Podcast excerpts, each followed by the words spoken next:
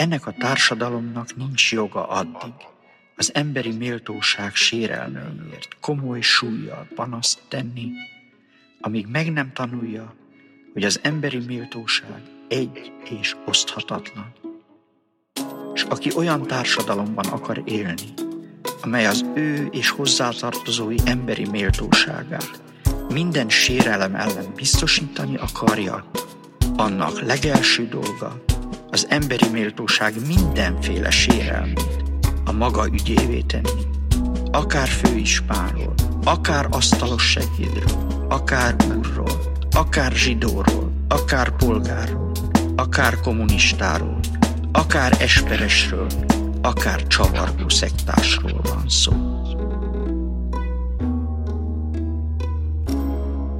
Kezdjük el a, a beszélgetésünket a TEU Bibó István Szabad Egyetemének és az MTA Történettudományi Bizottságának második világháború albizottsága közös szervezésében létrejött beszélgetés sorozat keretében, aminek a témája a második világháború története és emlékezete. A mai alkalommal ezen belül kimondottan a háború valóságáról és propagandájáról fogunk beszélni, Béstenge Csabával, aki hadtörténész, illetve Virányi Péterrel, aki pedig reklámszociológiával, illetve propagandatörténettel foglalkozik. Elsőként ezért azt is kérném vendégeinktől, hogy magukról, kutatásaikról, illetve ezek kapcsolódásáról a második világháborúhoz mondjanak néhány mondatot, hogy egy kicsit mindannyian képbe jöjjünk, hogy mivel is foglalkoznak. Csaba, kérhetlek, hogy legyél az első? Tisztelettel üdvözlök mindenkit, Béstenge Csaba vagyok, történész, levéltáros, levéltárigazgató. Én a Pécsi Tudományegyetemen végeztem a, a alapképzést, és a doktorimat, a PhD-met is ott csináltam, azt 2006-ban védtem meg. Hát ez még az Ormos iskola, nekem Ormos Mária professzorasszony volt a szakdolgozat és a doktori témavezetőm is, aki ugye tavaly sajnos elhúnyt, hát már igen, benne volt a korban. Nagyon szép és teljes életpályája és kiemelkedő tudományos tevékenysége volt, ugye. Um, hat történészként szoktam magam definiálni elsődlegesen, mert ilyen témákkal foglalkozom leginkább. Egyébként a szakdolgozatomat és a doktori diszertációmat is ilyen témákba írtam. Az 1938-tól 45-ig terjedő időszak, tehát a második világháborús közvetlen elő, előzménye az, amivel legtöbbet foglalkozom, de foglalkozom például 56-tal is, helyi konfliktusokkal, paramilitáris szervezetekkel, aszimmetrikus konfliktusokkal, ez az egészen jelenkori kimenő, de ezeknek vannak olyan aspektusai, ami második világháborúból ugye keredző, ugye Jugoszlávia felbomlása, sok egyéb dolgot is lehet említeni. Öm, foglalkozom, ami ehhez kapcsolódik például, és fontos kiemelni, emigrációkutatással is Ugye nagyon fontos a 45 utáni emigráns hullám, illetve az 56-os is. Nagyon sok minden gyűjtöttem össze, jó magam is, a 45 után emigráló, ugye ez a kortikorszak társadalmi elitje, illetve a, a katonatisztek, magasabb beosztású katonáktól, a családjaiktól, a Észak-Közép-Dél-Amerikába, Ausztráliába, a Dél-Afrikai Köztársaságba, Nyugat-Európába.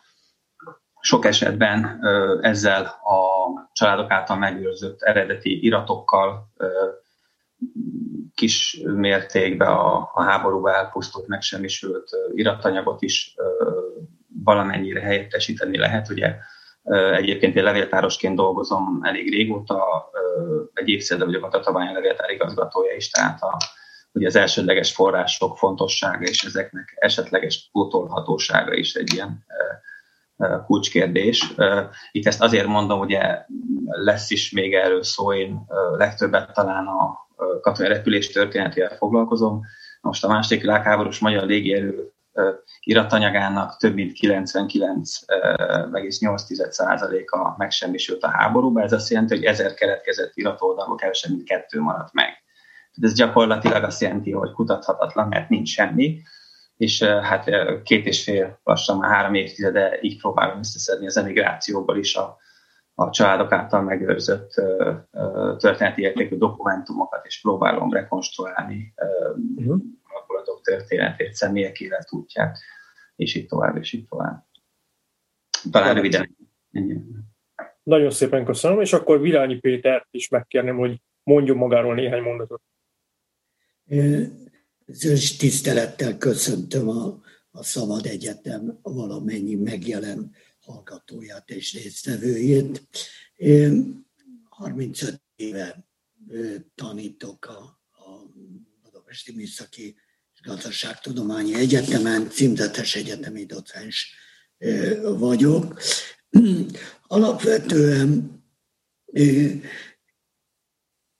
propagandával, illetve reklámmal foglalkoztam, és, és foglalkozom. Több könyv publikáció jelent meg ebben a, a témában.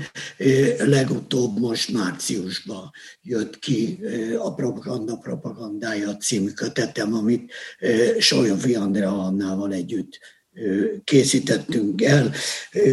Tulajdonképpen a propaganda története, alakváltozásai, áruhája az, ami, ami leginkább foglalkoztat és leginkább ö, izgat.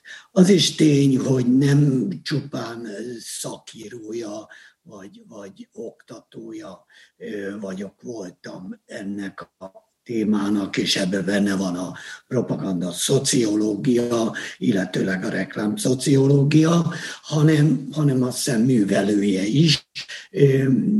Több kampány, több, több kreatív anyag az, ami, aminek a gazdája vagy szülője én vagyok, hogy miket csináltam én, azt onnan lehet tudni, hogy azok jók a, a gyakorlati, és hát még egy sarkán ülök ennek, a, ennek az asztalnak, ugyanúgy fogyasztója vagyok, mint, mint valamennyien. A második, a második világháború története albizottságnak vagyok a választott titkára, amivel az utóbbi időben foglalkozom, az abból indul ki, hogy a, a harmadik birodalmat bátran tekinthetjük egy mindenre kiterjedő arculattal rendelkező, ördögi ügyességgel tudatosan kialakított és felépített brandnek, márkának. Erről az oldalról nem nagyon vizsgálták, hogy hogyan lett márka, mitől márka a harmadik birodalom, miképpen dolgozott és kommunikált a náci marketing. És hát ebből értelemszerűen, hogy, hogy a propagandával, ami, ami ugye a társadalmi kommunikáció egyik fajta, vagyis társadalmi termék, nagyon szélesen lefedik egymást durván. Uh-huh. Ennyi. Nagyon szépen köszönöm, Péter, amit elmondtál. Majd így még annyit hadd kérjek, hogy majd a beszélgetés későbbi részében lehet, hogy egy kicsit beszélj hangosabban, vagy a mikrofonhoz közelebb beszélj, mert néha egy kicsit halkabb voltál, és, de lehet, hogy ez csak az én nálam volt probléma. A, Csabához lenne egy olyan kérdésem, hogyha belenézünk a bibliográfiádba, akkor ott látjuk, hogy két munkaszolgálaton tragikus halált halt olimpikonról is publikáltál, akik közül Pecsauer Attila valószínűleg ő az ismertebb, hiszen ő, az ő története, vagy a róla szóló történet ihlette a napfényízének emblematikus munkaszolgálatos jelenetét. Mondaná le nekünk néhány mondatot arról, hogy velük kapcsolatosan mire jutott a kutatásod, ha úgy tetszik, mi igaz abból, amit a filmben látunk? Uh, igen, a, az egyik Pecsor Attila, a másik Székely András. Székely András tatabányai születésű volt, ő azért, ugye tatabányán dolgozom, uh, azért helyi szempontból különösen jelentős. Egyébként olimpiai bronzérmes úszó volt. No, ami Petschower esetét illeti, igazából az, az biztos ugye, hogy szovjet hadifogságba esett, és szovjet hadifogságba halt meg.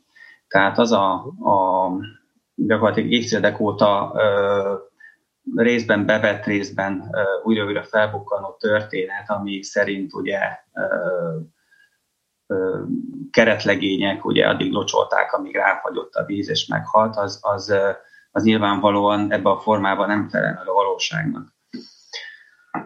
Hogy honnan eredt, próbáltam ezzel kapcsolatban kicsit kutatni, de aztán a egyéb elfoglaltságok miatt félre kellett tennem, de, de még, még tervezem, hogy, hogy próbálok ezzel kapcsolatos elsődleges forrásokat, vagy legalább visszaemlékezéseket találni.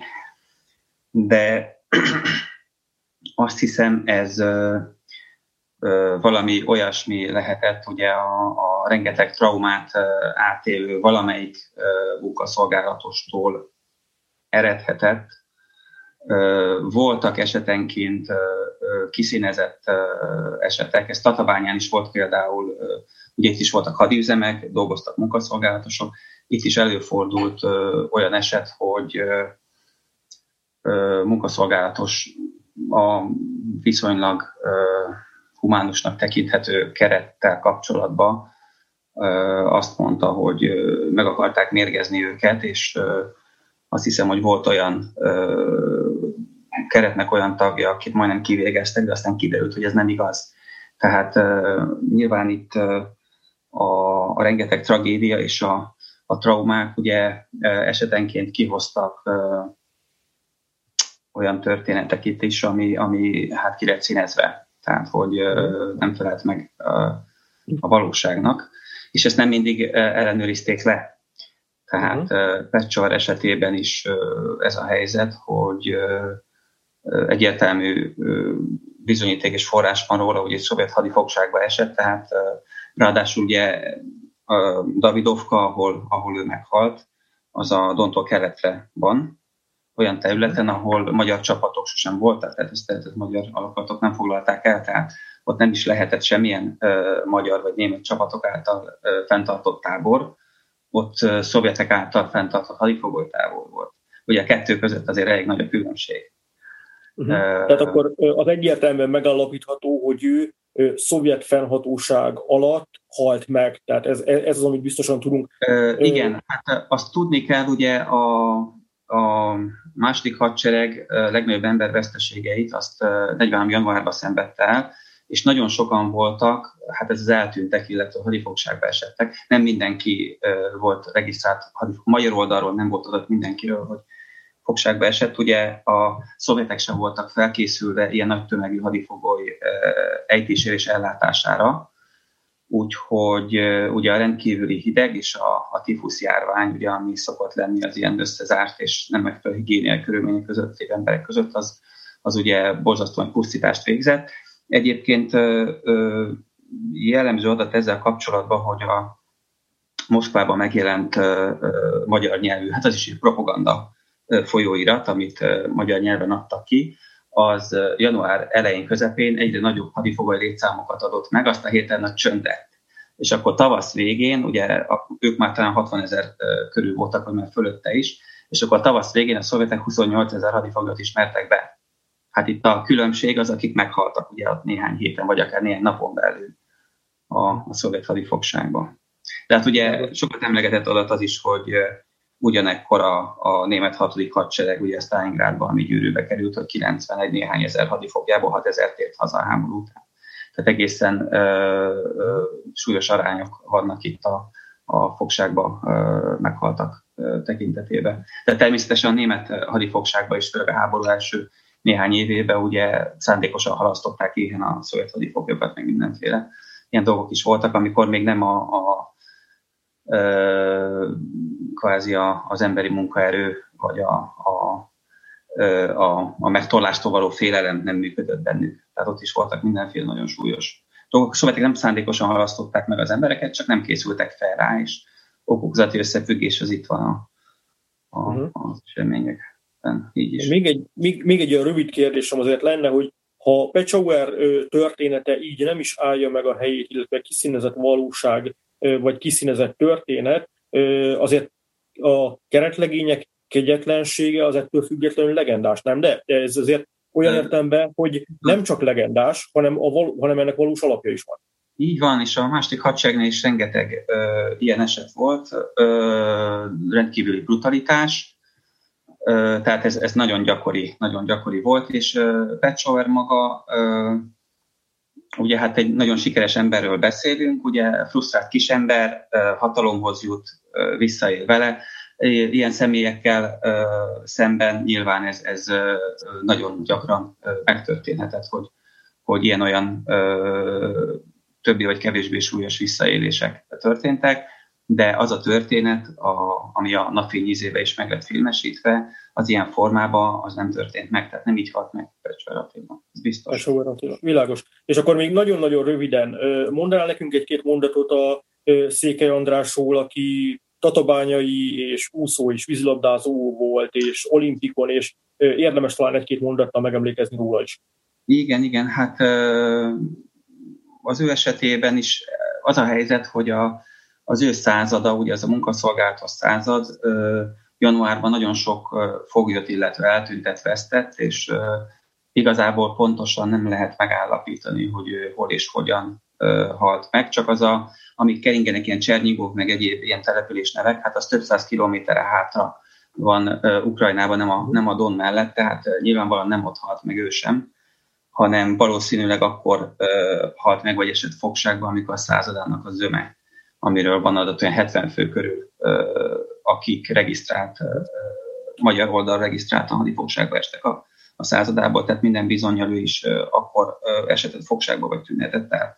Ugye itt is az a helyzet, hogy a, a brutális bánásmód ellenére munkaszolgálatosok is hazatérni igyekeztek, tehát nagyon kevés volt közülük, aki, aki a szövetek felé szökött volna ekkoriban, 42-43-ban. 44 tavasz az már más itt a Kárpátok előtere, de ekkor még ők is visszafelé törekedtek, tehát maguktól nem nagyon igyekeztek kelet irányba megszökni, de hát ugye a, a gépesített szovjet alakulatok a gyalog visszavonulni próbáló magyar erőket ugye pillanatokat utolérték.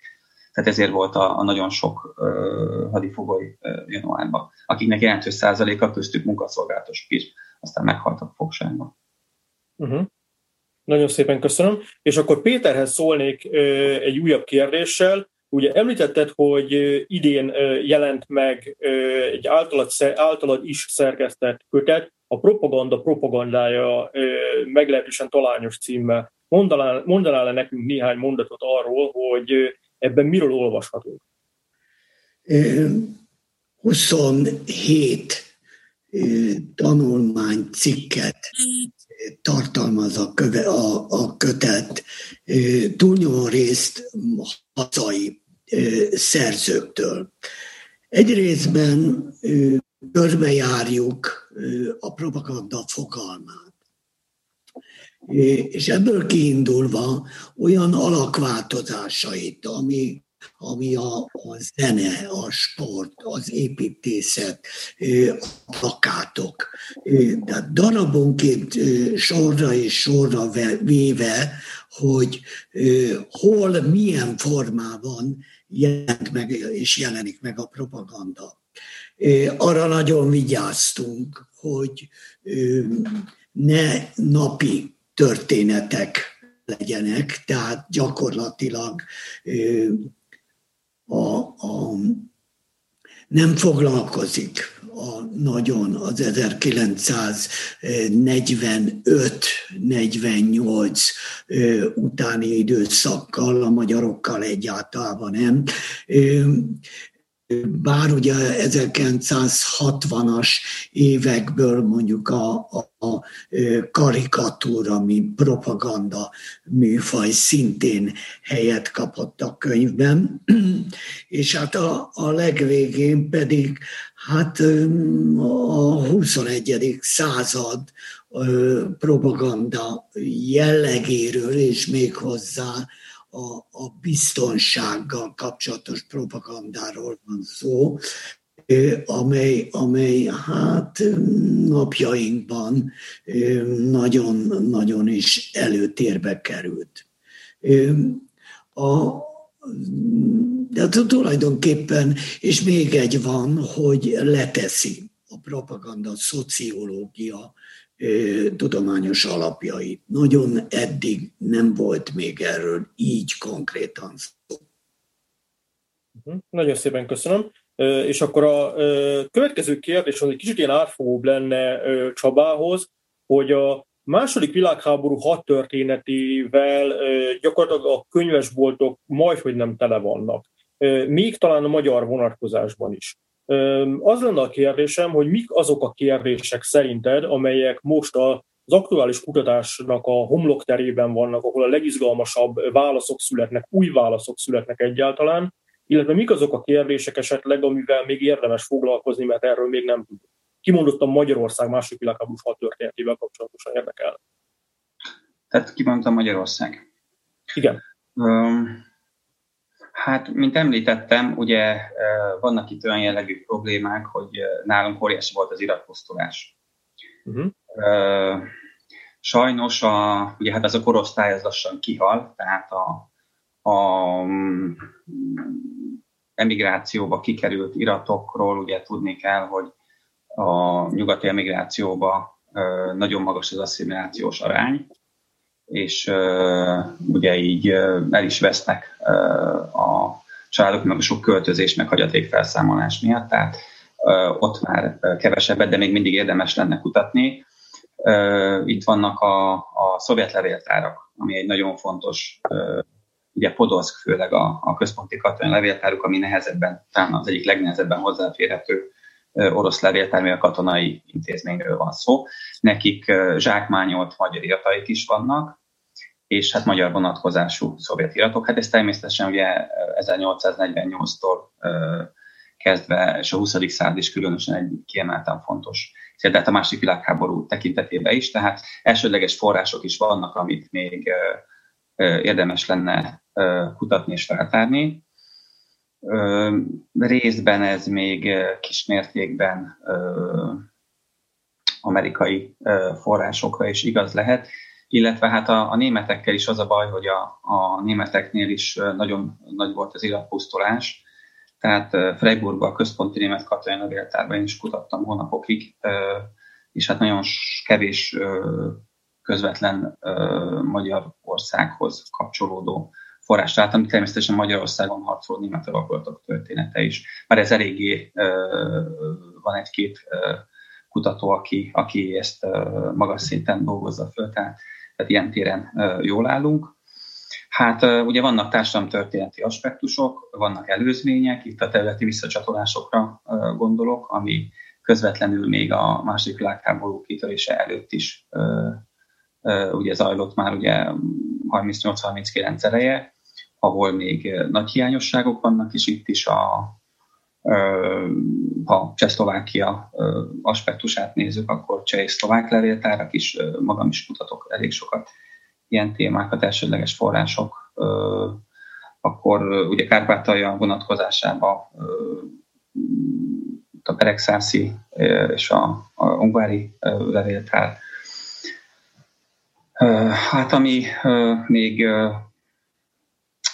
fontos, meg érdekes lehet,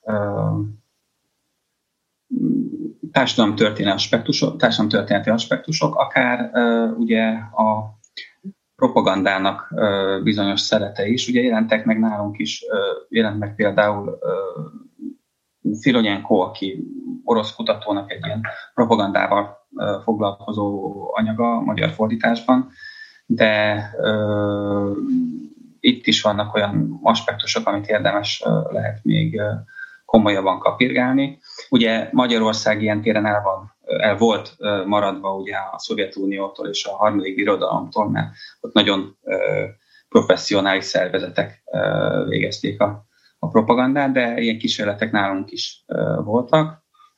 Uh-huh. Hát ezt is érdemes kutatni és összehasonlítani is a, a különböző országok propagandáit közép-kelet-európára koncentrálva, tehát kis országok, ugye szlovákok, horvátok, propagandáját is be lehet venni, románokét, bolgárokét esetleg. Ugye az olasz vonalat is összehasonlítás terén be lehet. Tehát kutatni való igazából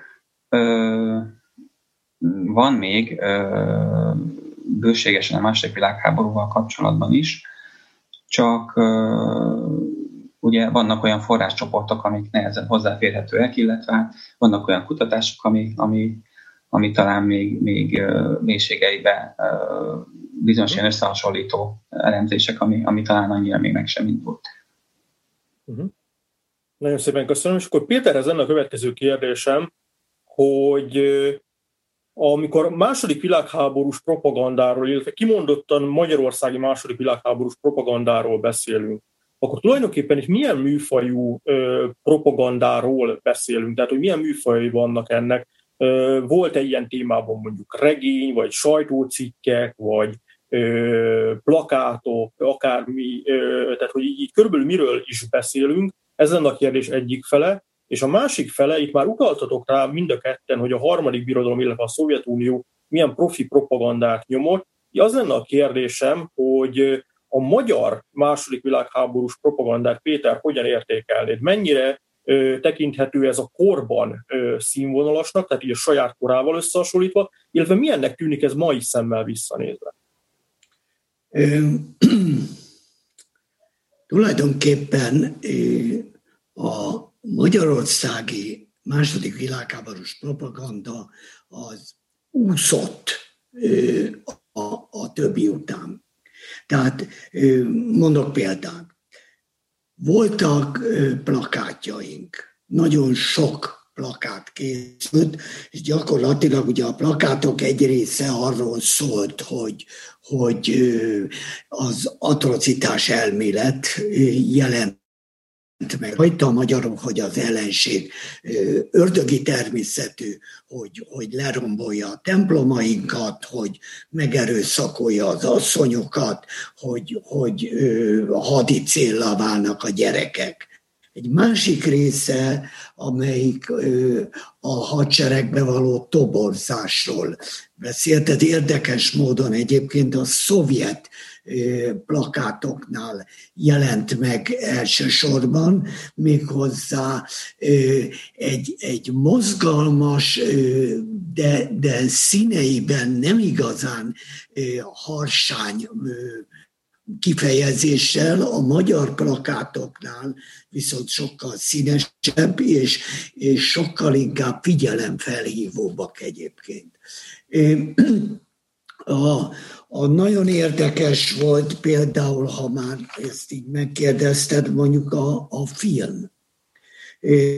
Magyarország nem ismerte fel a hangos filmben rejlő propaganda lehetőségeket. De annál is inkább meglepő, hogy miután a filmhíradó a a Kozma Miklós által vezetett állami részvénytársaságba tartozott a rádióval és a, a távirajti irodával együtt.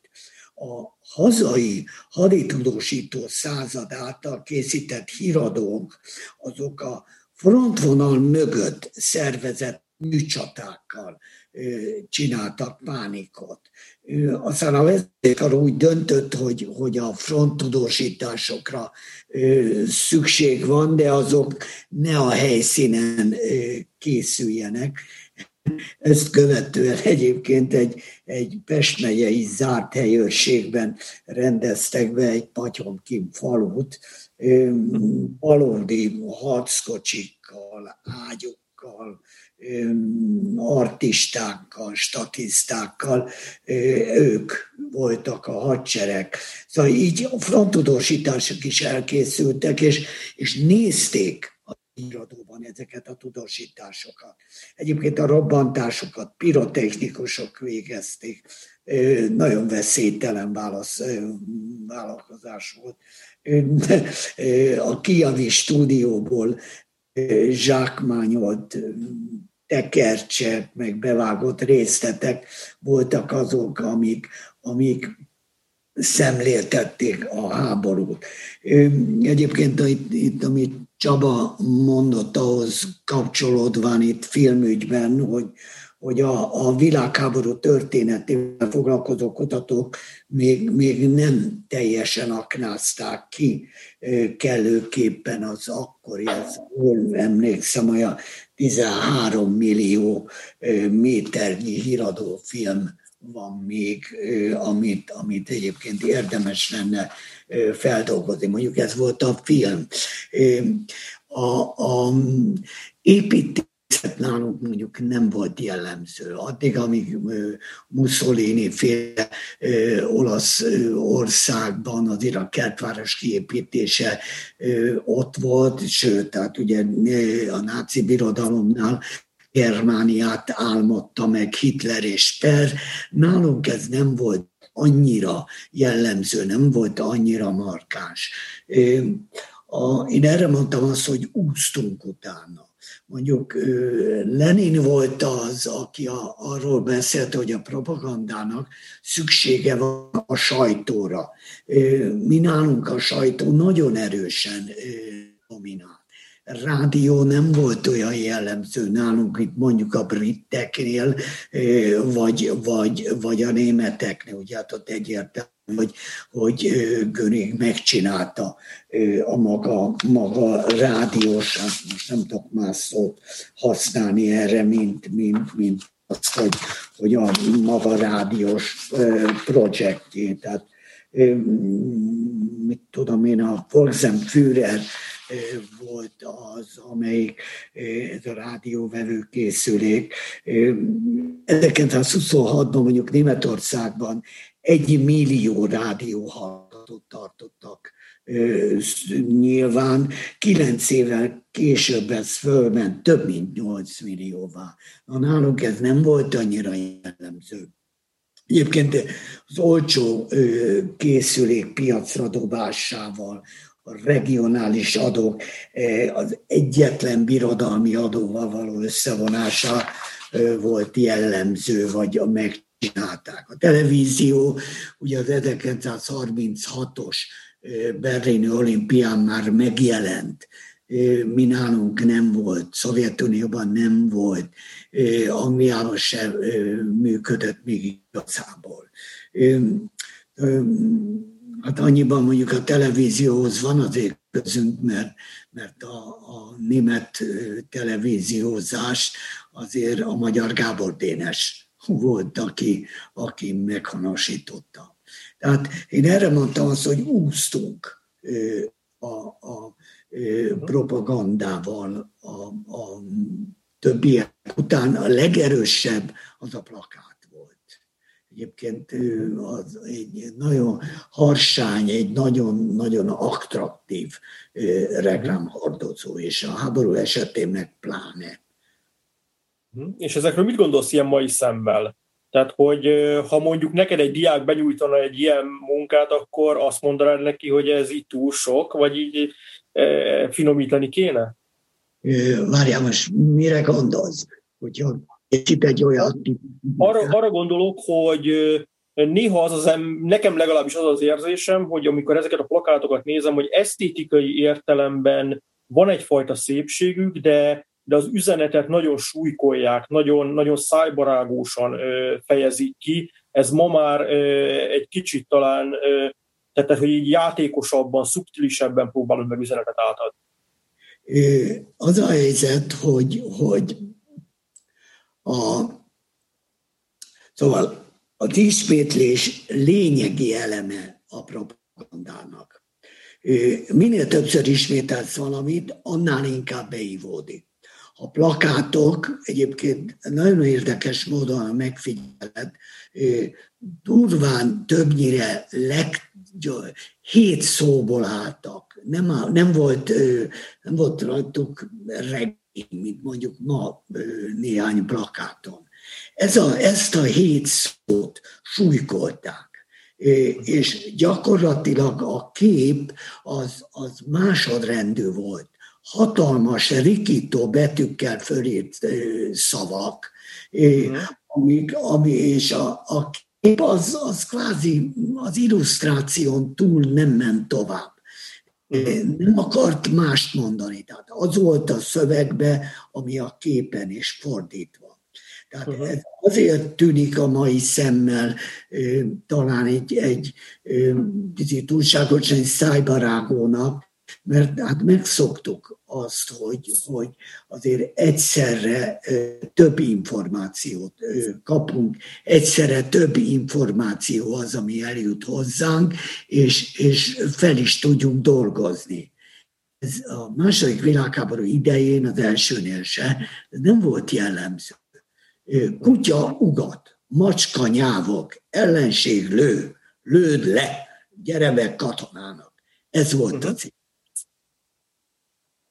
Mhm. Ez, azért örülök, hogy ezt mondod, mert én nagyon hasonlót éreztem akkor, amikor a második világháború idején készült filmek közül a magyar sasokat néztem, különösen annak a bevezető időszakát. Ugye ez az a film, ami, ami szokás második világháborús propaganda filmként, a légierő propaganda filmjeként megnevezni, és hát ilyen szempontból nagyon is jó alkalom arra nekünk, hogy egyrészt megnézzük, hogy hat történész szemmel milyen ez a film, másrészt, hogy egy propagandakutató szemszögéből nézve milyen ez a film. Ugye egy meglehetősen összetett filmről beszélünk, aminek az elején van egy romantikus szerelmi történet dalbetétekkel, van ebben toborzó rész, technikai megjegyzésekkel és vonatkozásokkal bőven felbővítve és és ez egy a repülés iránt érdeklődőnek szerintem nagyon izgalmas is lehet. Aztán utána van egy egészen furcsa kis kémtörténet is beleágyazva ebbe a történet. Mai szemmel meglepő egy kicsit, vagy talán kicsit butácska is talán, és aztán a vége pedig egy harci jelenettel fordul egészen drámai irányba is, és itt meg én, én, én azt éreztem, hogy ez egy izgalmas harci jelenet, sor, még, még mai szemmel is lehet izgalmasnak tekinteni, pedig ugye az egyáltalán nem egyértelmű technikai értelemben, hogy egy repülő csatát hogyan lehet megjeleníteni úgy a TV képernyőjén, vagy hát egy film képe, vagy hát magán a filmen, hogy, hogy az izgalmas legyen, látványos legyen, technikailag is rendben legyen, ne látszódjon nagyon, hogy ez technikailag hogyan lett megoldva, hiszen számítógépes fütyék nyilván nem voltak. Szóval a kérdésem az lenne, hogy akkor, hogy hat történész szemével milyennek tűnik ez a film, ez Csabát talán annál is inkább alkalmas erre, hiszen ha jól emlékszem, a doktoridat is kimondottan a magyar légierő történetéből írta, tehát biztos, hogy jó néhány alkalommal nézted ezt a filmet is talán. Igen, és itt azt tudni kell, hogy statisztaként a légierő tisztje is szerepeltek, tehát voltak többen, akiket ismertem, és a, mm. már nem él egyikük sem, de, de a szereplők között voltak a légierő valódi aktív személyállományából is. Az első rész, amit említettél, ahol kezdik a kedves szerelmi, hát ez igazából egy szerelmi történet, csak ki van bővítve, hogy egy kis légierőt reklámozzuk része. Ugye ez a, főleg a vitorlázó repülő, az nekem nagyon tetszett az a, az a része, az tényleg az a békés hátországi életet mutatta be, és a, a vitorlázó repülésnek a, a a reklámozása is, ami, ami itt a háború szörnyűségeitől gyakorlatilag még az elején kívül is, kívül is voltunk.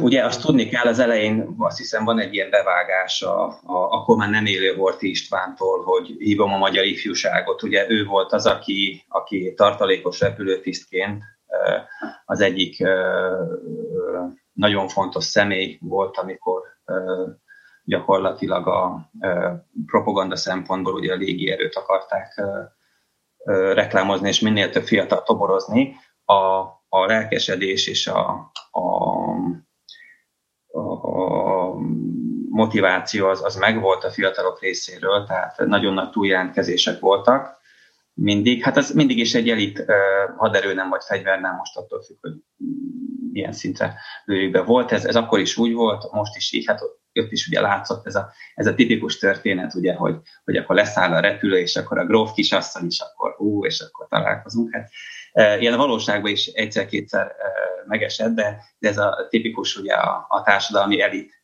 egymásra talál, és akkor ide milyen, milyen szép minden. A trükkfelvételek szempontjából ugye tudni kell nyilván, hát az akkori viszonyokat nem lehet összehasonlítani még a 60-as, 70-es évekkel sem. Tehát nézhető a, az a rész. Az is egy ilyen tipikus propaganda momentum, hogy a, a hős vadászpilóta halál előtt három ellenséges repülőgépet lelő. Ez minden országban így, mert a szovjeteknél is szinte az összes híres pilótájuk a halál előtt az három ellenséges gépet azért még lelőtt. Tehát ez, a, ez a, a, nem csak a filmes, hanem a, a sajtópropagandában is állandóan visszatérő momentum volt. Igazából nekem a, a repülőgépek tetszettek, ugye, tehát örömteli, hogy készültek olyan típusok is felvételek, amiben egyébként egy darab nem maradt meg a, a világon, csak így a, a, a képernyőn. És hát ugye mondtam, hogy, hogy Horti István nagyon fontos szereplője volt. Igazából én, én kis áthallást éreztem is a filmben Hortira magára, Horti Istvánra, aki ugye akkor már nem élt, mert 42 augusztus 20-án lezont, illetve Mocsár István őrnagyra, szintén a másik hadseregnél volt kint a 4. bombázó repülőosztály parancsnoka, és 42. augusztus 14-én lelőtték, és, és ő is meghalt. Uh-huh. Tehát pici áthallást éreztem feléjük, hogy kicsit talán őket is sorsukat próbálták így a, a filmbe bemutatni. Hát mit is mondhatnék még? Megmutatnám egy barátom, ha már itt a repülőkről van szó. Ő egy igazi nem propaganda figura, hanem valódi magyar vadászpilóta. Egy 1944-45-ben a 101. Puma vadászrepülőezrednél szolgált pilótának a hagyatékából kaptam a családtól, tehát ez az eredeti, ő eredeti sapkája, szemüvege, gégemikrofonja. Ez is egyfajta propaganda, hogy nekem a munkai íróasztalom sarkán ő fogadja belépő vendégeket.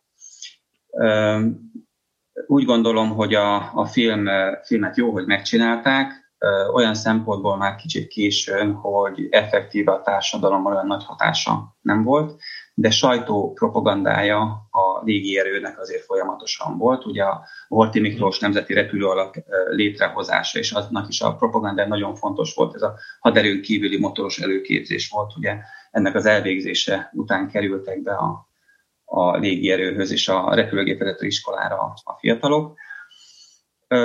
Hát a történet az, az kicsit olyan, ugye kikarikírozott figurák, meg ez a kém történet is, ahogy említetted, ugye, ugye már a, a főszereplő pilóta az első pillanatban már olyan sötét tekintettel néz, elsőből kitaláljuk, hogy ő csak a, a negatív figura lehet, tehát borítékolva van, hogy ő, ő itt el fog bukni nagyon gyorsan. Ezek, ezek kicsit megmosolyogtatóak, de alapjában én nagyon örülök annak a filmnek, és annak is, hogy előkerült, ugye azt is tudni kell, hogy a teljes kópiát azt mi Oroszországtól vettük vissza, mert hogy itthon még ebből sem maradt, és a, ez ilyen kvázi hadizsákmányként a Gosfilm of archívumából a 2000-es évek legelején vásároltunk vissza egy teljes kópiát, mert sajnos nekünk még az sem volt belőle. Igen.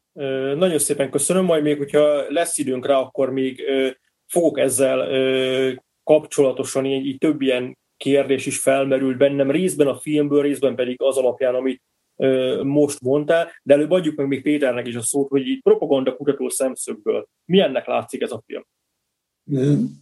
Szóval, na jó, engem az eleje az első magyar színes filmre, a kétszer kettő névre emlékeztetett. Vitorlázó repülő, gyáva, szerelmes, majd lesz belőle motoros repülő, szóval teljesen a, a dramaturgiát lekoppintották az 50-es években.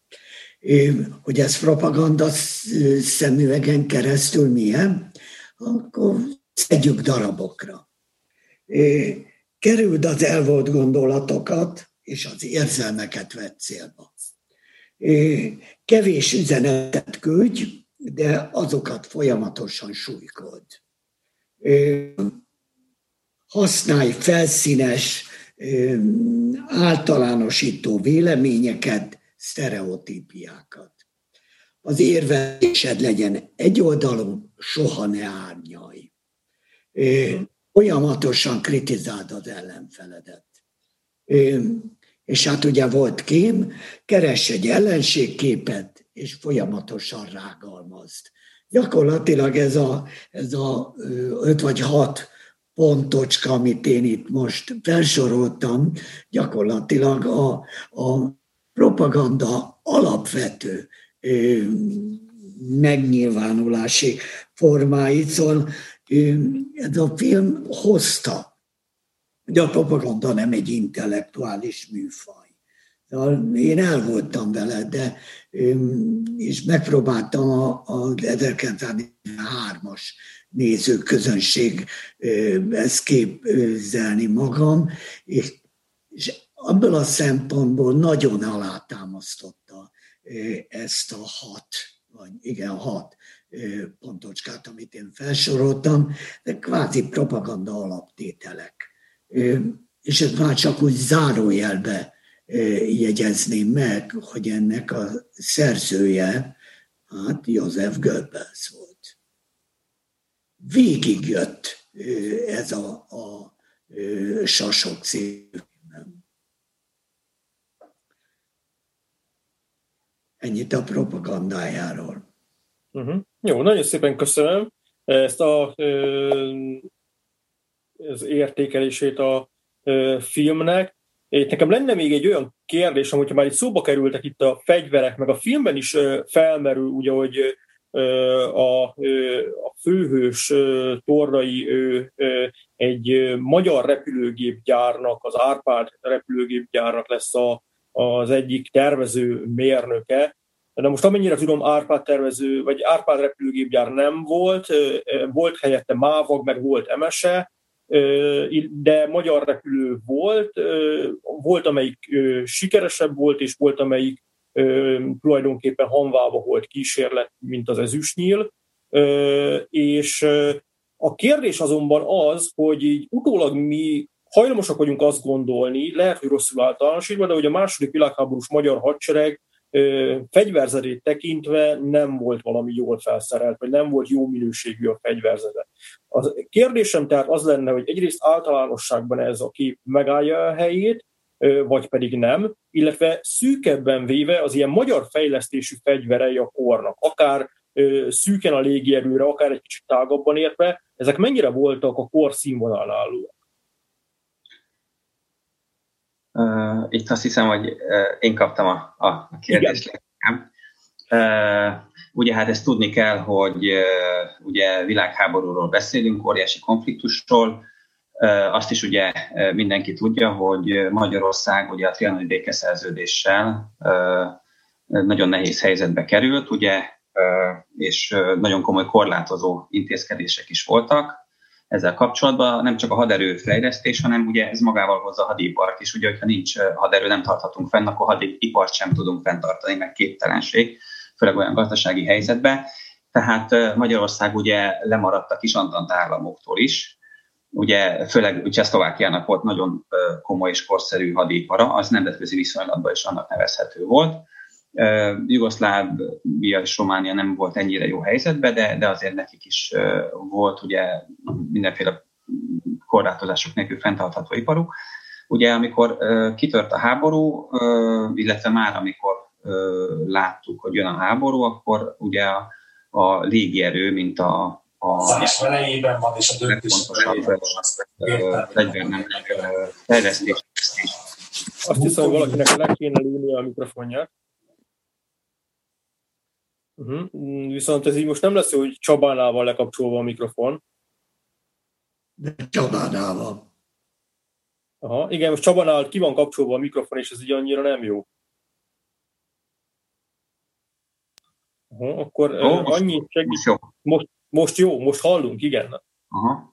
Az előbb, az előbb egy percre elment a hangod. Igen. Ö, tehát ugye, ö, amikor légierőfejlesztésről beszélünk, ugye az opciók a saját gyártás, azon belül ugye a saját fejlesztés, vagy a licencgyártás és a külföldről való vásárlás. Ugye a külföldről való vásárlás, ugye nagyon beszökültek a csatornák, rengeteg országtól nem tudtunk vásárolni, más országok pedig vagy nem tudtak, vagy nem akartak nekünk eladni korszerű gépeket. Jelentős részben ezért volt a, a sok olasz beszerzés, viszont ott nagyon komoly műszaki problémák voltak. Ugye itt a Magyar Sasok című filmben láthattuk például a kaponai 135-ösöket, azt a típust az olasz királyi légér nem is rendszeresítette. Igazából mi pedig megvettünk két nagy sorozatot is belőle, pedig már az első sorozat után olyan problémák jöttek ki, hogy a beszerzőkkel kapcsolatban a légierparancsnok a hadbírói eljárás megindítását helyezte kilátásba. Ugye egyébként ez is lehet azért, bocs, Bocsáss meg, ez azért meglepő, mert ha jól emlékszem, a filmben ez úgy hangzik el, hogy ez a csúcsgép. Tehát, hogy hát, valami olyan utalás van. De hát ugye hátországban ugye ez volt, illetve 41-42-ben a keleti hadszintéren is élesen a PS-be alkalmazták ugye ezt a típust. Nagyon komoly problémák voltak vele, kiforratlansága miatt az olasz légierősen rendszeresítette. Voltak olyan repülőkatasztrófák, hogy felszállás után kiszakadt a motor. Hm. És lezuhant a gép, és meghalt mindenki. A 42-ben kirepülő kicsit nagyobb, mint század erejű köteléknek, és az egyik gépe már kirepülés közben lezuhant, és meghalt a, a teljes személyzete.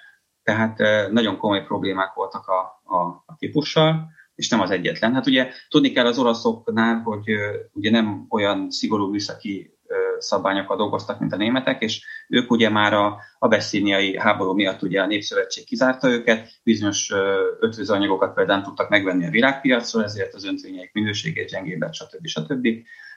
A németek viszont politikai nyomásgyakorlásra használták a fegyverszállításokat, és amikor neki nem tetsző politikai döntéseket hoztak a magyar vezetők, például Lengyelországgal kapcsolatban, ugye nem voltunk hajlandóak részt venni a lengyelek elleni hadműveletekben, meg át senkit, meg befogadtuk menekülteket, kiengedtük nyugatra a katonákat. Az lett az eredménye, hogy Németország elvágta a, a hadiszállításokat, és ezért vettünk például ismételten több gépet az olaszoktól.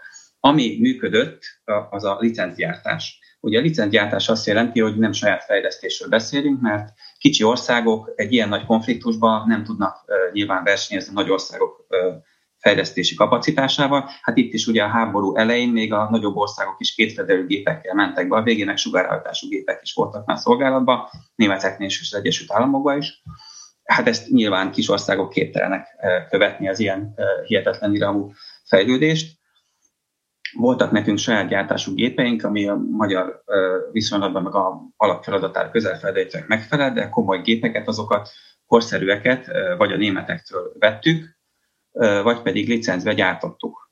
Ugye a licencgyártás az az, ami, ami felfudott. Hát ez a, az ipar is korszerűvé válik, ugye, hogy a csúcsminőségű termékeket gyárt, de hát ez is ugye óriási anyagi áldozatokkal jár természetesen, mert nagyon megkérték az árát a németek ezeknek. Tehát a légierő gépállománya, mondjuk úgy, hogy 43-tól a háború végéig a keleti hadszintén, az korszerű volt végig, 41-42-ben használtak elavult típusokat is, de összességében természetesen a honvédség fegyverzetében sok elavult haditechnikai eszköz volt. Tehát ezt mondom, a, ugye a, a, a magyar haderőt eredetileg ugye kisantalt országok ellen tervezték alkalmazni, és ehhez képest ugye a legnagyobb erő ugye a vörös hadsereg, illetve a légierő tekintetében ugye a, a négy legnagyobb, a világon a legnagyobb légierő közül három ellen harcoltak egyszerre. Ugye a szovjetek ellen, az amerikaiak ellen, illetve a britek ellen is, mert észak britek bombázták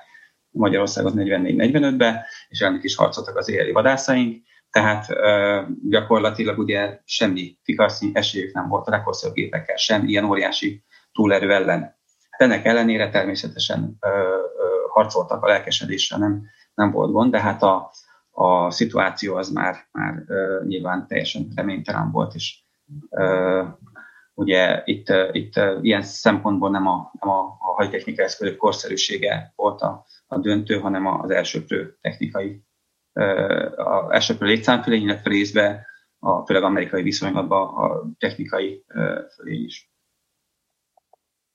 Mhm, nagyon szépen köszönöm, és akkor Péterhez is lenne egy ö, hasonló jelő kérdés, amit itt tulajdonképpen bele is kapaszkodik Csaba utolsó mondataiba, hogy ugye azt mondja Csaba, hogy a lelkesedéssel nem volt gond a légierőnél. Na most az én kérdésem az az, hogy a háborúban miért is volt szükség egyáltalán propagandára? Tehát, hogy ki volt a célcsoport, mi, mi, miért kellett ő, miről kellett őket meggyőzni? Tehát, hogy ez ö, toborzáshoz gyűjtöttek-e propagandát, vagy inkább a hátországot akarták megnyugtatni? Tehát, hogy kiknek szólt tulajdonképpen ez a propaganda, és mennyire volt hatékony? Mennyire működött ez a propaganda? É, abból kell kiindulni, hogy, hogy tulajdonképpen a, a propaganda Szóval, amit mi csinálunk, az információ közlés, az a tények közlése, amit az ellenség, az propaganda. Tehát igazándiból a mi mondataink voltak nagyon lényegesek. Úgy gondolj végig, szóval a, a nemzeti szocialista propaganda volt az első, amely számolt a célcsoporton belüli rétegek eltérő igényeivel. Például teljesen másfajta kommunikációt folytattak a, a város és a vidéki közönség felé a városlakókat, a hegyek, a vidék romantikájával, a távlataival kínálták meg, a, a vidéken lakókat pedig a, a megerősítő, identitás stabilizáló üzeneteket küldözgették. Tehát már megjelenik a kettős beszéd. Vagy a társadalom egészét egy design felületnek tekintik gyakorlatilag a, a kisközösségi mozgalmak, az emberek szabadidő töltésétől kezdve a, a újság olvasásáig mindent ö, igyekezett a propaganda befolyásolni. Ö, akkor ö, magát a, a, az arculat, ami, ami kialakul, mondjuk a harmadik birodalomnál ez eléggé egyértelműen jelenik meg, akár a, a svasztika felhasználásával, ugye, ami, amit a, a túltárságtól vesz át az NPAP, vagy a karrendítés, ami azért Amerikába a Bellamy féle üdvözlés is jelentette, vagy a, a, a szlogen, amit ismételgetnek, a Hitler, vagy, vagy ha, ha belegondolsz, akkor, akkor maga, maga a zene, a, a kórusok, ami, ami hát szóval igazándiban hát a fanelán két vagy három ütem elhangzik, a pillanatban már kvázi szil, szignálként tud üzemelni. Vagy, vagy ami megjelent, ezt említettem is már egyszer, a, a sperféle Germánia elképzelés, amelyik, amelyik hát alapjaiban véve egy, egy klasszikus római mintát, amit egyébként Hitler nagyon szeretett, ugye a akkori Rómához visszanyúlni. Gyakorlatilag ez mind-mind-mind-mind-mind apró piciként építették föl magát a márkát. Az előbbit említettem a, a Fánehoch, ami, ami egy tipikusan jellemző valami, hogy, hogy hát a, a zeneművek azok, azok már a, a ókorban gyakorlatilag felhasználásra kerültek. Hát az együtténeklés öröme, az, hogy, hogy a, a zene az összetartozást jelentés. Hát arról nem beszélve, ugye, hogy, hogy Horst Wessel volt az, aki, aki ezt a, a verset írta, ő, tudom én, meggyilkolta egy, egy kommunista nézeteket való német bűnöző ezeket a 30-ban gyakorlatilag Göbbels mártírt csinál belőle, és, és hát a, a náci harmadik birodalom második nótája volt a, a nótája dala volt a, a, a himnusz után, egyébként Hitler nem nagyon komádta. Vagy, vagy, vagy egyszerűen, amit szintén, hogy, hogy nem kultúrtörténeti, vagy, vagy ideológiai okokból nyúltak a, a teljesen más ezer éves kultúrkörben használt svasztikához. Hát a, Hitler maga tervezte meg a svasztikával díszített Nem volt kapcsolva, és az az le, le, lefoglalt azért. Meg kérhetnénk az adminisztrátort, hogy azt, aki nyelve kapcsolva maradt a mikrofont, kapcsolja a sajátját? Magánemberként mit csinál 23-án? Ha tehetem, el fog menni ez a szentes Jajaj.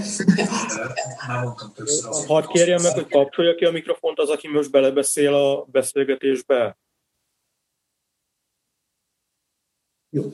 Ő, a, a tisztirúrázat, a, a kiegészítők eleme, ezek, ezek mind-mind-mind a propaganda részei voltak. Hát a, a, az SS rónája, ugye a, a germán misztik, misztikumból átvett jel, amit 1933-ban Eck volt, aki, aki rendszeresítette.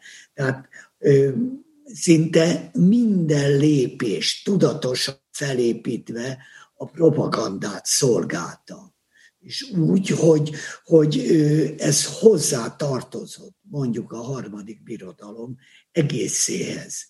És az annyira így volt, hogy, hogy ez tény, hogy egy, egy tíz évvel ezelőtti vizsgálat, de azt mutatták ki, hogy Németországban azok, akik az 1930-as években már gyerekek voltak, azok sokkal, azoknál sokkal inkább jellemző volt az antiszemitizmus, mint az 1950-es években születteknél. Tehát azért, azért ez erőteljesen ráhatott, meghatározta hogy a, a német emberek beállítottságát, attitűdjét, viselkedését, gondolkodását, érzelmeit. Tehát nagyon hatékony volt ez a propaganda. Ez is volt a célja. De ugyanez volt a célja Angliában, ugyanez volt a célja mondjuk a Szovjetunióban. Csak volt egy óriási különbség, hogy Hitler a Menkámban le is írja, hogy gyakorlatilag a, a német hadsereg az első világháború idején egy felkészült, technikailag jól ellátott katonaság volt. Mi lett az oka a vereségnek? Nagyon tisztán leírja, hogy egy csodafegyvert dobtak be ellene, és ez nem volt más, mint a, mint a, a propaganda. Gyakorlatilag, aki meg akarja nyerni a háborút, annak a propagandával is háborút kell nyernie ezt használja ki.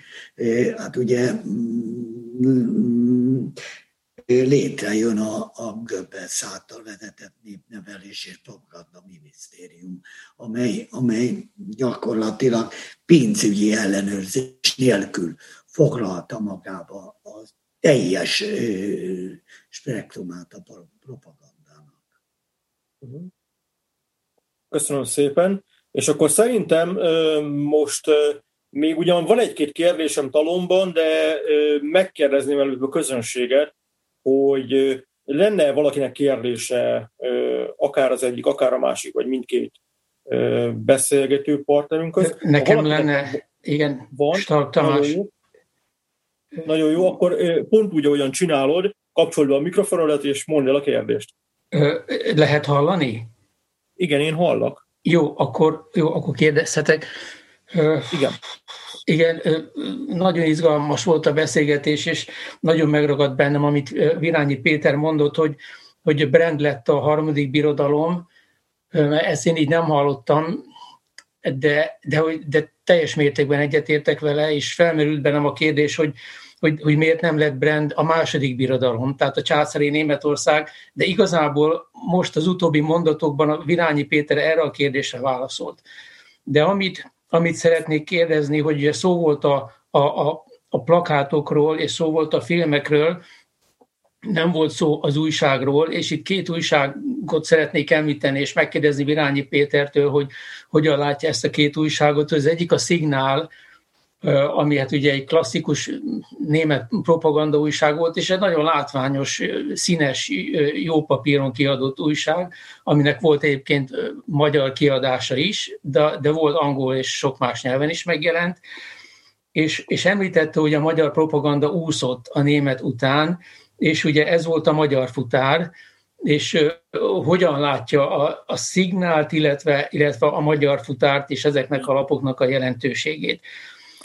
Stenge Csabához igazából talán nem is kérdésem van, hanem annyiban szeretném kiegészíteni, amit mondott, hogy Pecsauer Attilával kapcsolatban, hogy van a katonák, katonák a Gulágon című honlap, ahol, ahol közel 65 ezer szovjet táborokban meghalt egy magyar fogolynak a listája van, és itt nem szerepel, ebben a listán nem szerepel a Pecsauer Attila.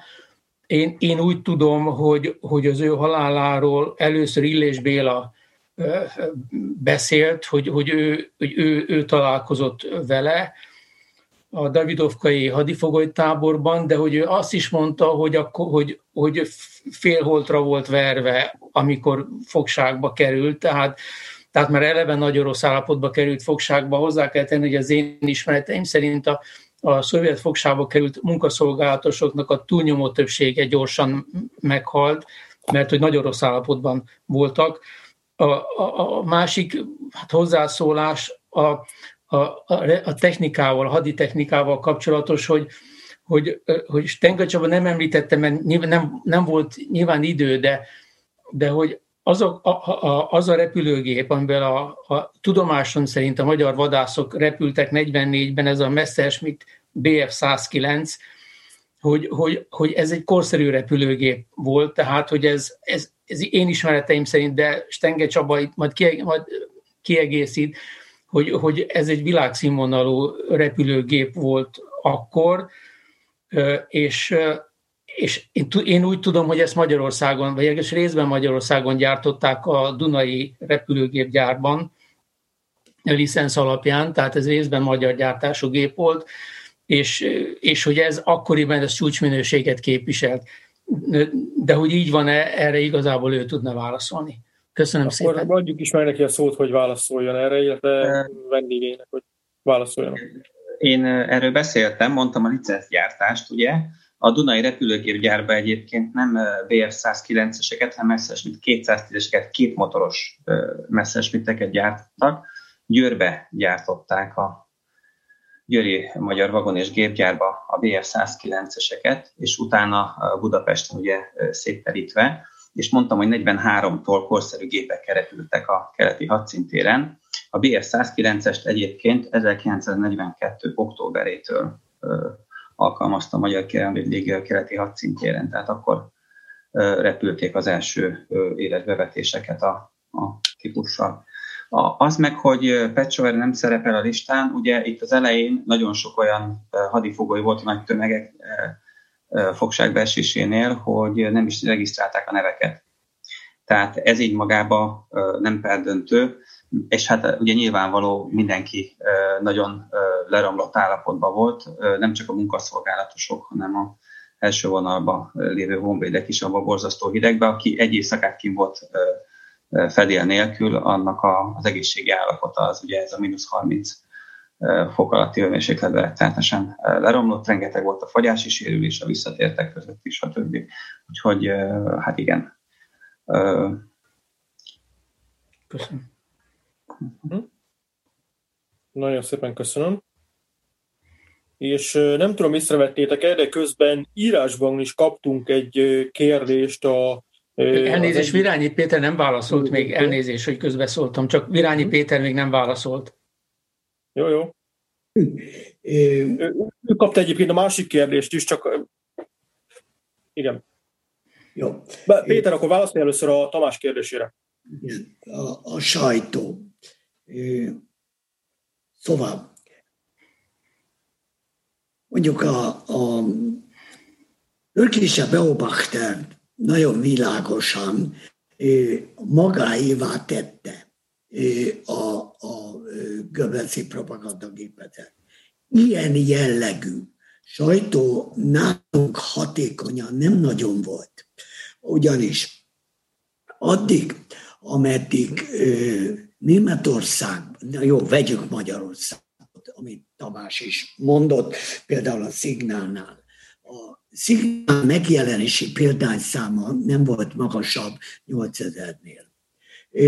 Ami annyit jelentett, hogy hogy gyakorlatilag az olvasók nagyon, nagyon szűk réget képeztek. Az újságokat nagyon kevesen olvasták. Akik olvastak, azok a városokban éltek. És a városban még töményebben kapták a propagandát. Tehát a, a sajtó egy kiszolgáló szerepet töltött be természetesen megvoltak, hiszen a, a, a, mondjuk a zsidó felekezetnek, vagy akár Újpestnek megvoltak a saját lokális, illetve nemzetiségi, vagy nemzeti orgánumai, de, de hatékonyságuk nem volt olyan erős. Köszönöm. Jó, azért is javasoltam volna, hogy Péter egyszerre válaszoljon, mert a másik kérdés is ezzel vészben érintkezik. Tehát ugye azt a kérdést tette fel Grexa Tünde nekünk írásban, hogy ugyancsak Virányi Péterhez címezve, hogy miért volt a magyar propaganda önállótlan, gyenge hatékonyságú, mi volt ennek az oka, az anyagi erő hiánya, a kreatív elme hiánya, vagy esetleg a kreatív szakembereket sújtották a zsidó törvények, vagy, vagy mi lehet ennek az oka? Ezt a kérdést. Minden. A, a, szóval miután mi igazándiból nem nagyon, nem nagyon kellett, hogy magyarázkodjunk, hiszen Horti ország gyarapító volt, ez az egész országnak kellett. Gyakorlatilag 1919-et nem akarták hogy visszajöjjön. A, a zsidó törvények elintézték, hogy gyakorlatilag a, a zsidók nagyon labdában nem rúghattak. A lényege az egésznek az volt, hogy a propagandát hátrébb helyezték. Meg volt. Nem volt ebben baj. De a, például a technikai felkészültségük nem volt meg hozzá tehát mondjuk nem volt annyira jellemző a rádió. Az újságról az előbb itt ejtettük néhány szót. Tehát a, a, hogy kreativitás megvolt, hisz azért a magyar plakátművészet azért az világhírű volt. De az is tény, hogy nagyon nem álltak be a, a igazi plakátosok a háború, illetve a rendszer ilyen irányú kiszolgálásába. Tehát a, a magyar propaganda gépezet ezért volt olyan, amire mondtam, hogy úszott a többivel. Gyakorlatilag nem kellett magyarázkodnunk. Volt híradó, úgy, ahogy elmondtam, volt film, úgy, ahogy itt Csabával próbáltuk elmondani, de, de igazából nem volt egy átütő, és nem is kellett olyan nagyon nagy átütő legyen, hiszen minek? Mhm. Nagyon szépen köszönöm. Van-e valakinek még kérdése valamelyik vendégünkhöz?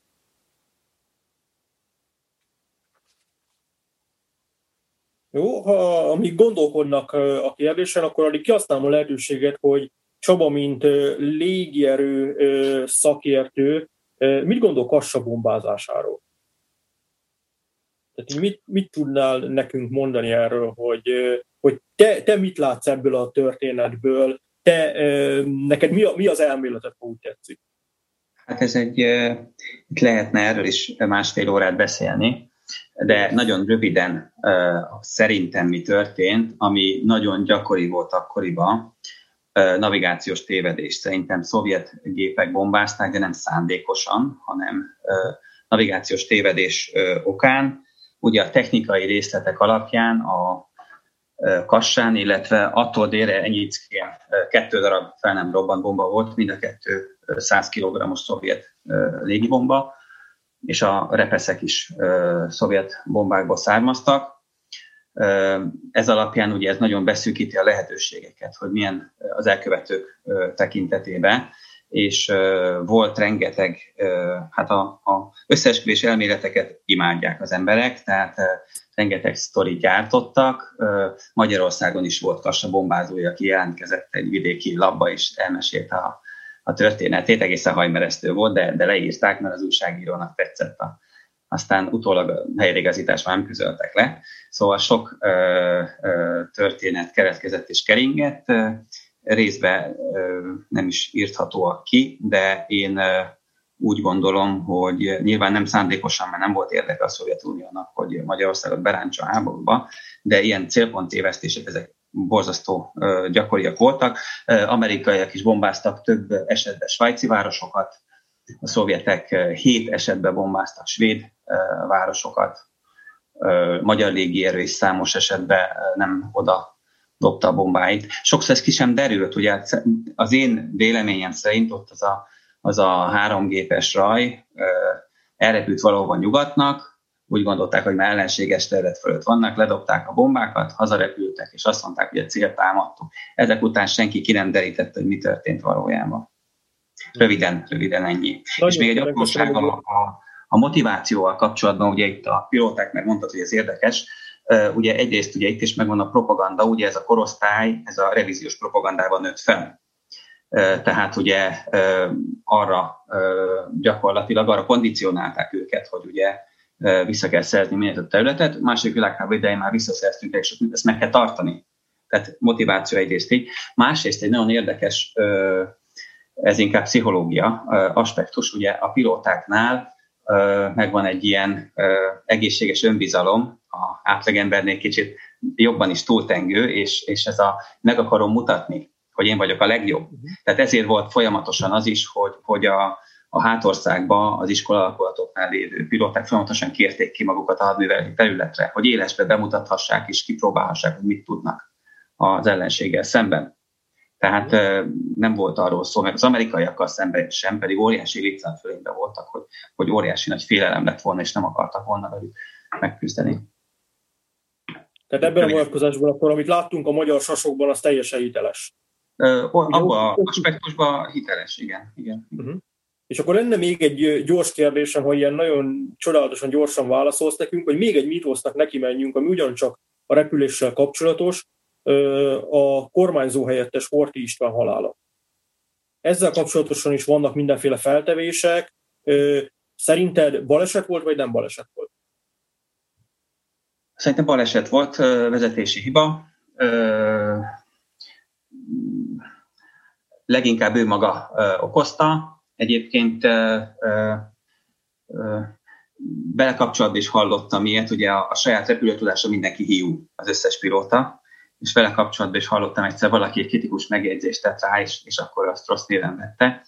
Ugye tudni kell, hogy, hogy tartalékos volt, és ö, ö, viszonylag alacsony repült óraszámmal, ö, nagyon ö, próbálkozott, és, és ö, a héján viszonylag sok rövid idő alatt, tehát az átképzése ahhoz képest, hogy, hogy milyen alacsony óraszámok szoktak lenni a típus átképzésnél, az megfelelőnek tekinthető.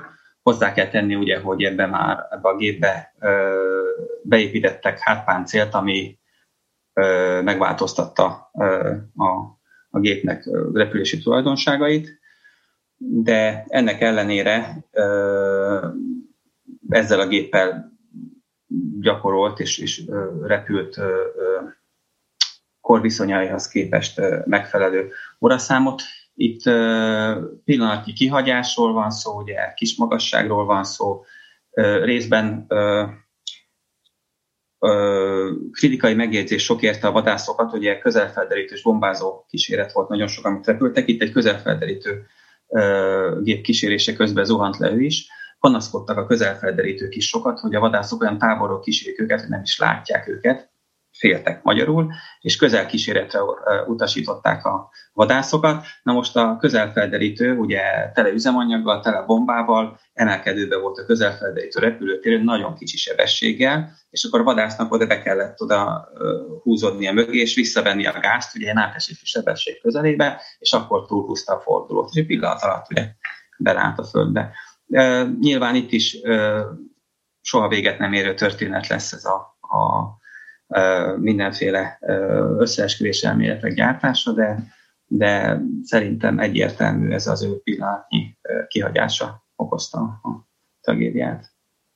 Nagyon szépen köszönöm, hogy ilyen gyorsan megválaszoltál ilyen mítoszoszlató dolgokat. Egy nagyon rövid kérdésre még van időnk, hogyha a közönségtől valaki szeretne kérdezni.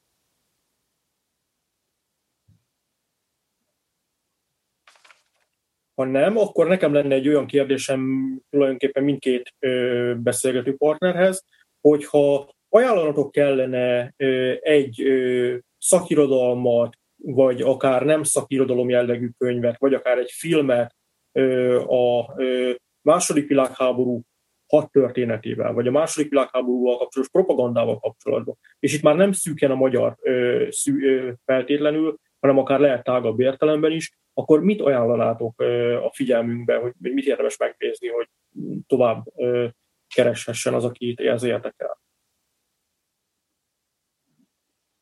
amelyik öröknek először jut ilyesmihez eszébe. Mondom, tehát lehet tényleg szakirodalom, lehet ö, jó filmélmény, amit érdemes ehhez megnézni, hogy, hogy így ö, még jobban képbe kerüljünk az utóbbi időből, vagy ami így titeket megragadott.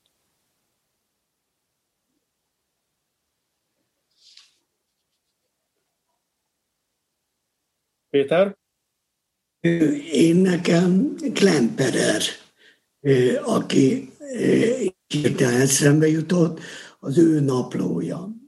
Gyakorlatilag a, a, a nyelvről, hogy hogy alakul át a nyelv, a nyelvhasználat. És ezen keresztül mutatja be tulajdonképpen azt, hogy, hogy végül is mire képes, mit művelt az írott nyelvvel, hogyan lehetett ebből ideológiát csinálni. Ő ugye köztudomás, hogy egyetemi tanár, nyelvész volt, aki a, a nemzeti szocialista vész idején az üldözött zsidó értelmiségiként a Dresdai hétköznapjait írta le. Szóval én tiszta szívemmel őt ajánlanám, és nagyon sok mindent meg lehet tőle, és ezen az ő naplóján keresztül tudni a, a, a, a propagandának erről az oldaláról. És azért ott eszembe, hogy például 33-ban azt leírja, hogy a, a, a folk, nép, vagy a nacionál, nemzeti szó. Olyan sokszor és olyan új összetételekbe használták, mint, mint, a, mint az emberek az ételekbe a sót hogy, hogy az arhaikus jelentést hogyan változtatták meg, vagy, mondjuk a nyelvvel kapcsolatban azért még ez mondjuk egy sikertelen brit támadást orosz becenével láttak el, aláhúzva, hogy a, a britek csupán az oroszok kedvéért harcolnak, vagy, vagy 1942-ben az angliai helyzetet terjengő válságként jellemezte, azt a látszatot keltett, hogy, hogy nő társadalmi, gazdasági, politikai elégedetlenség a Szigetországban. Szóval... Köszönjük, Péter. Most le kell egy picit állítsak, mert lassan közelünk a határidőhöz. Csak azt rögzítsük akkor, hogy Viktor Klemperernek a harmadik birodalom nyelve című könyvéről, naplójáról hallottunk itt nagyon tehát hogy őt, őt ajánlottad a figyelmünkbe. És akkor Csaba? Hú, hát rengeteg könyv lenne, akkor inkább most én állnak filmet, okay. talán kettőt, modernebbeket, ami, ami realista. Tehát nem az a régi típusú, nagyon egyoldalú, meg szörnyetekként állítja be a, a, az ellenfelet. A, hiszem 1993-as német Stalingrad című film, illetve a Clint Eastwood által rendezett levelek Iwo Jimáról. Ez ugye japán-amerikai viszonylat, de, de ő is a japánokról is tudott egy nagyon korrekt és nagyon tisztességes és, és emberi, és, és emberi szempontból pozitív filmet csinálni. Fantasztikus, nagyon szépen köszönöm, így még be is férünk az időbe, azzal az egymondatos zárással részemről, hogy jövő kedden 17 óra 30 perctől is lesz egy beszélgetés, mégpedig a második világháborús nemi erőszak történetéről fogunk akkor beszélgetni. A, két, a beszélgetés két résztvevője pedig Pető Andrea, illetve Skrapski Ruzsina lesz, és én azt javaslom mindannyiunknak, hogy erre a beszélgetésre, mint egy ráhangolandó, a Skrapski Kuzsinának a filmjét, a 2013-ban elkészült Elhallgatott gyalázat című filmjét nézzük majd meg. Köszönöm szépen. Köszönöm a részvételt, köszönöm a beszélgető partnereknek, hogy itt voltak velünk, és megosztották velünk a tudásukat. Köszönöm Köszönöm szépen én is. Viszont hallásra, viszontlátásra. Én is köszönöm a meghívást. Legjobbakat mindenkinek. Viszontlátásra, viszontlátásra.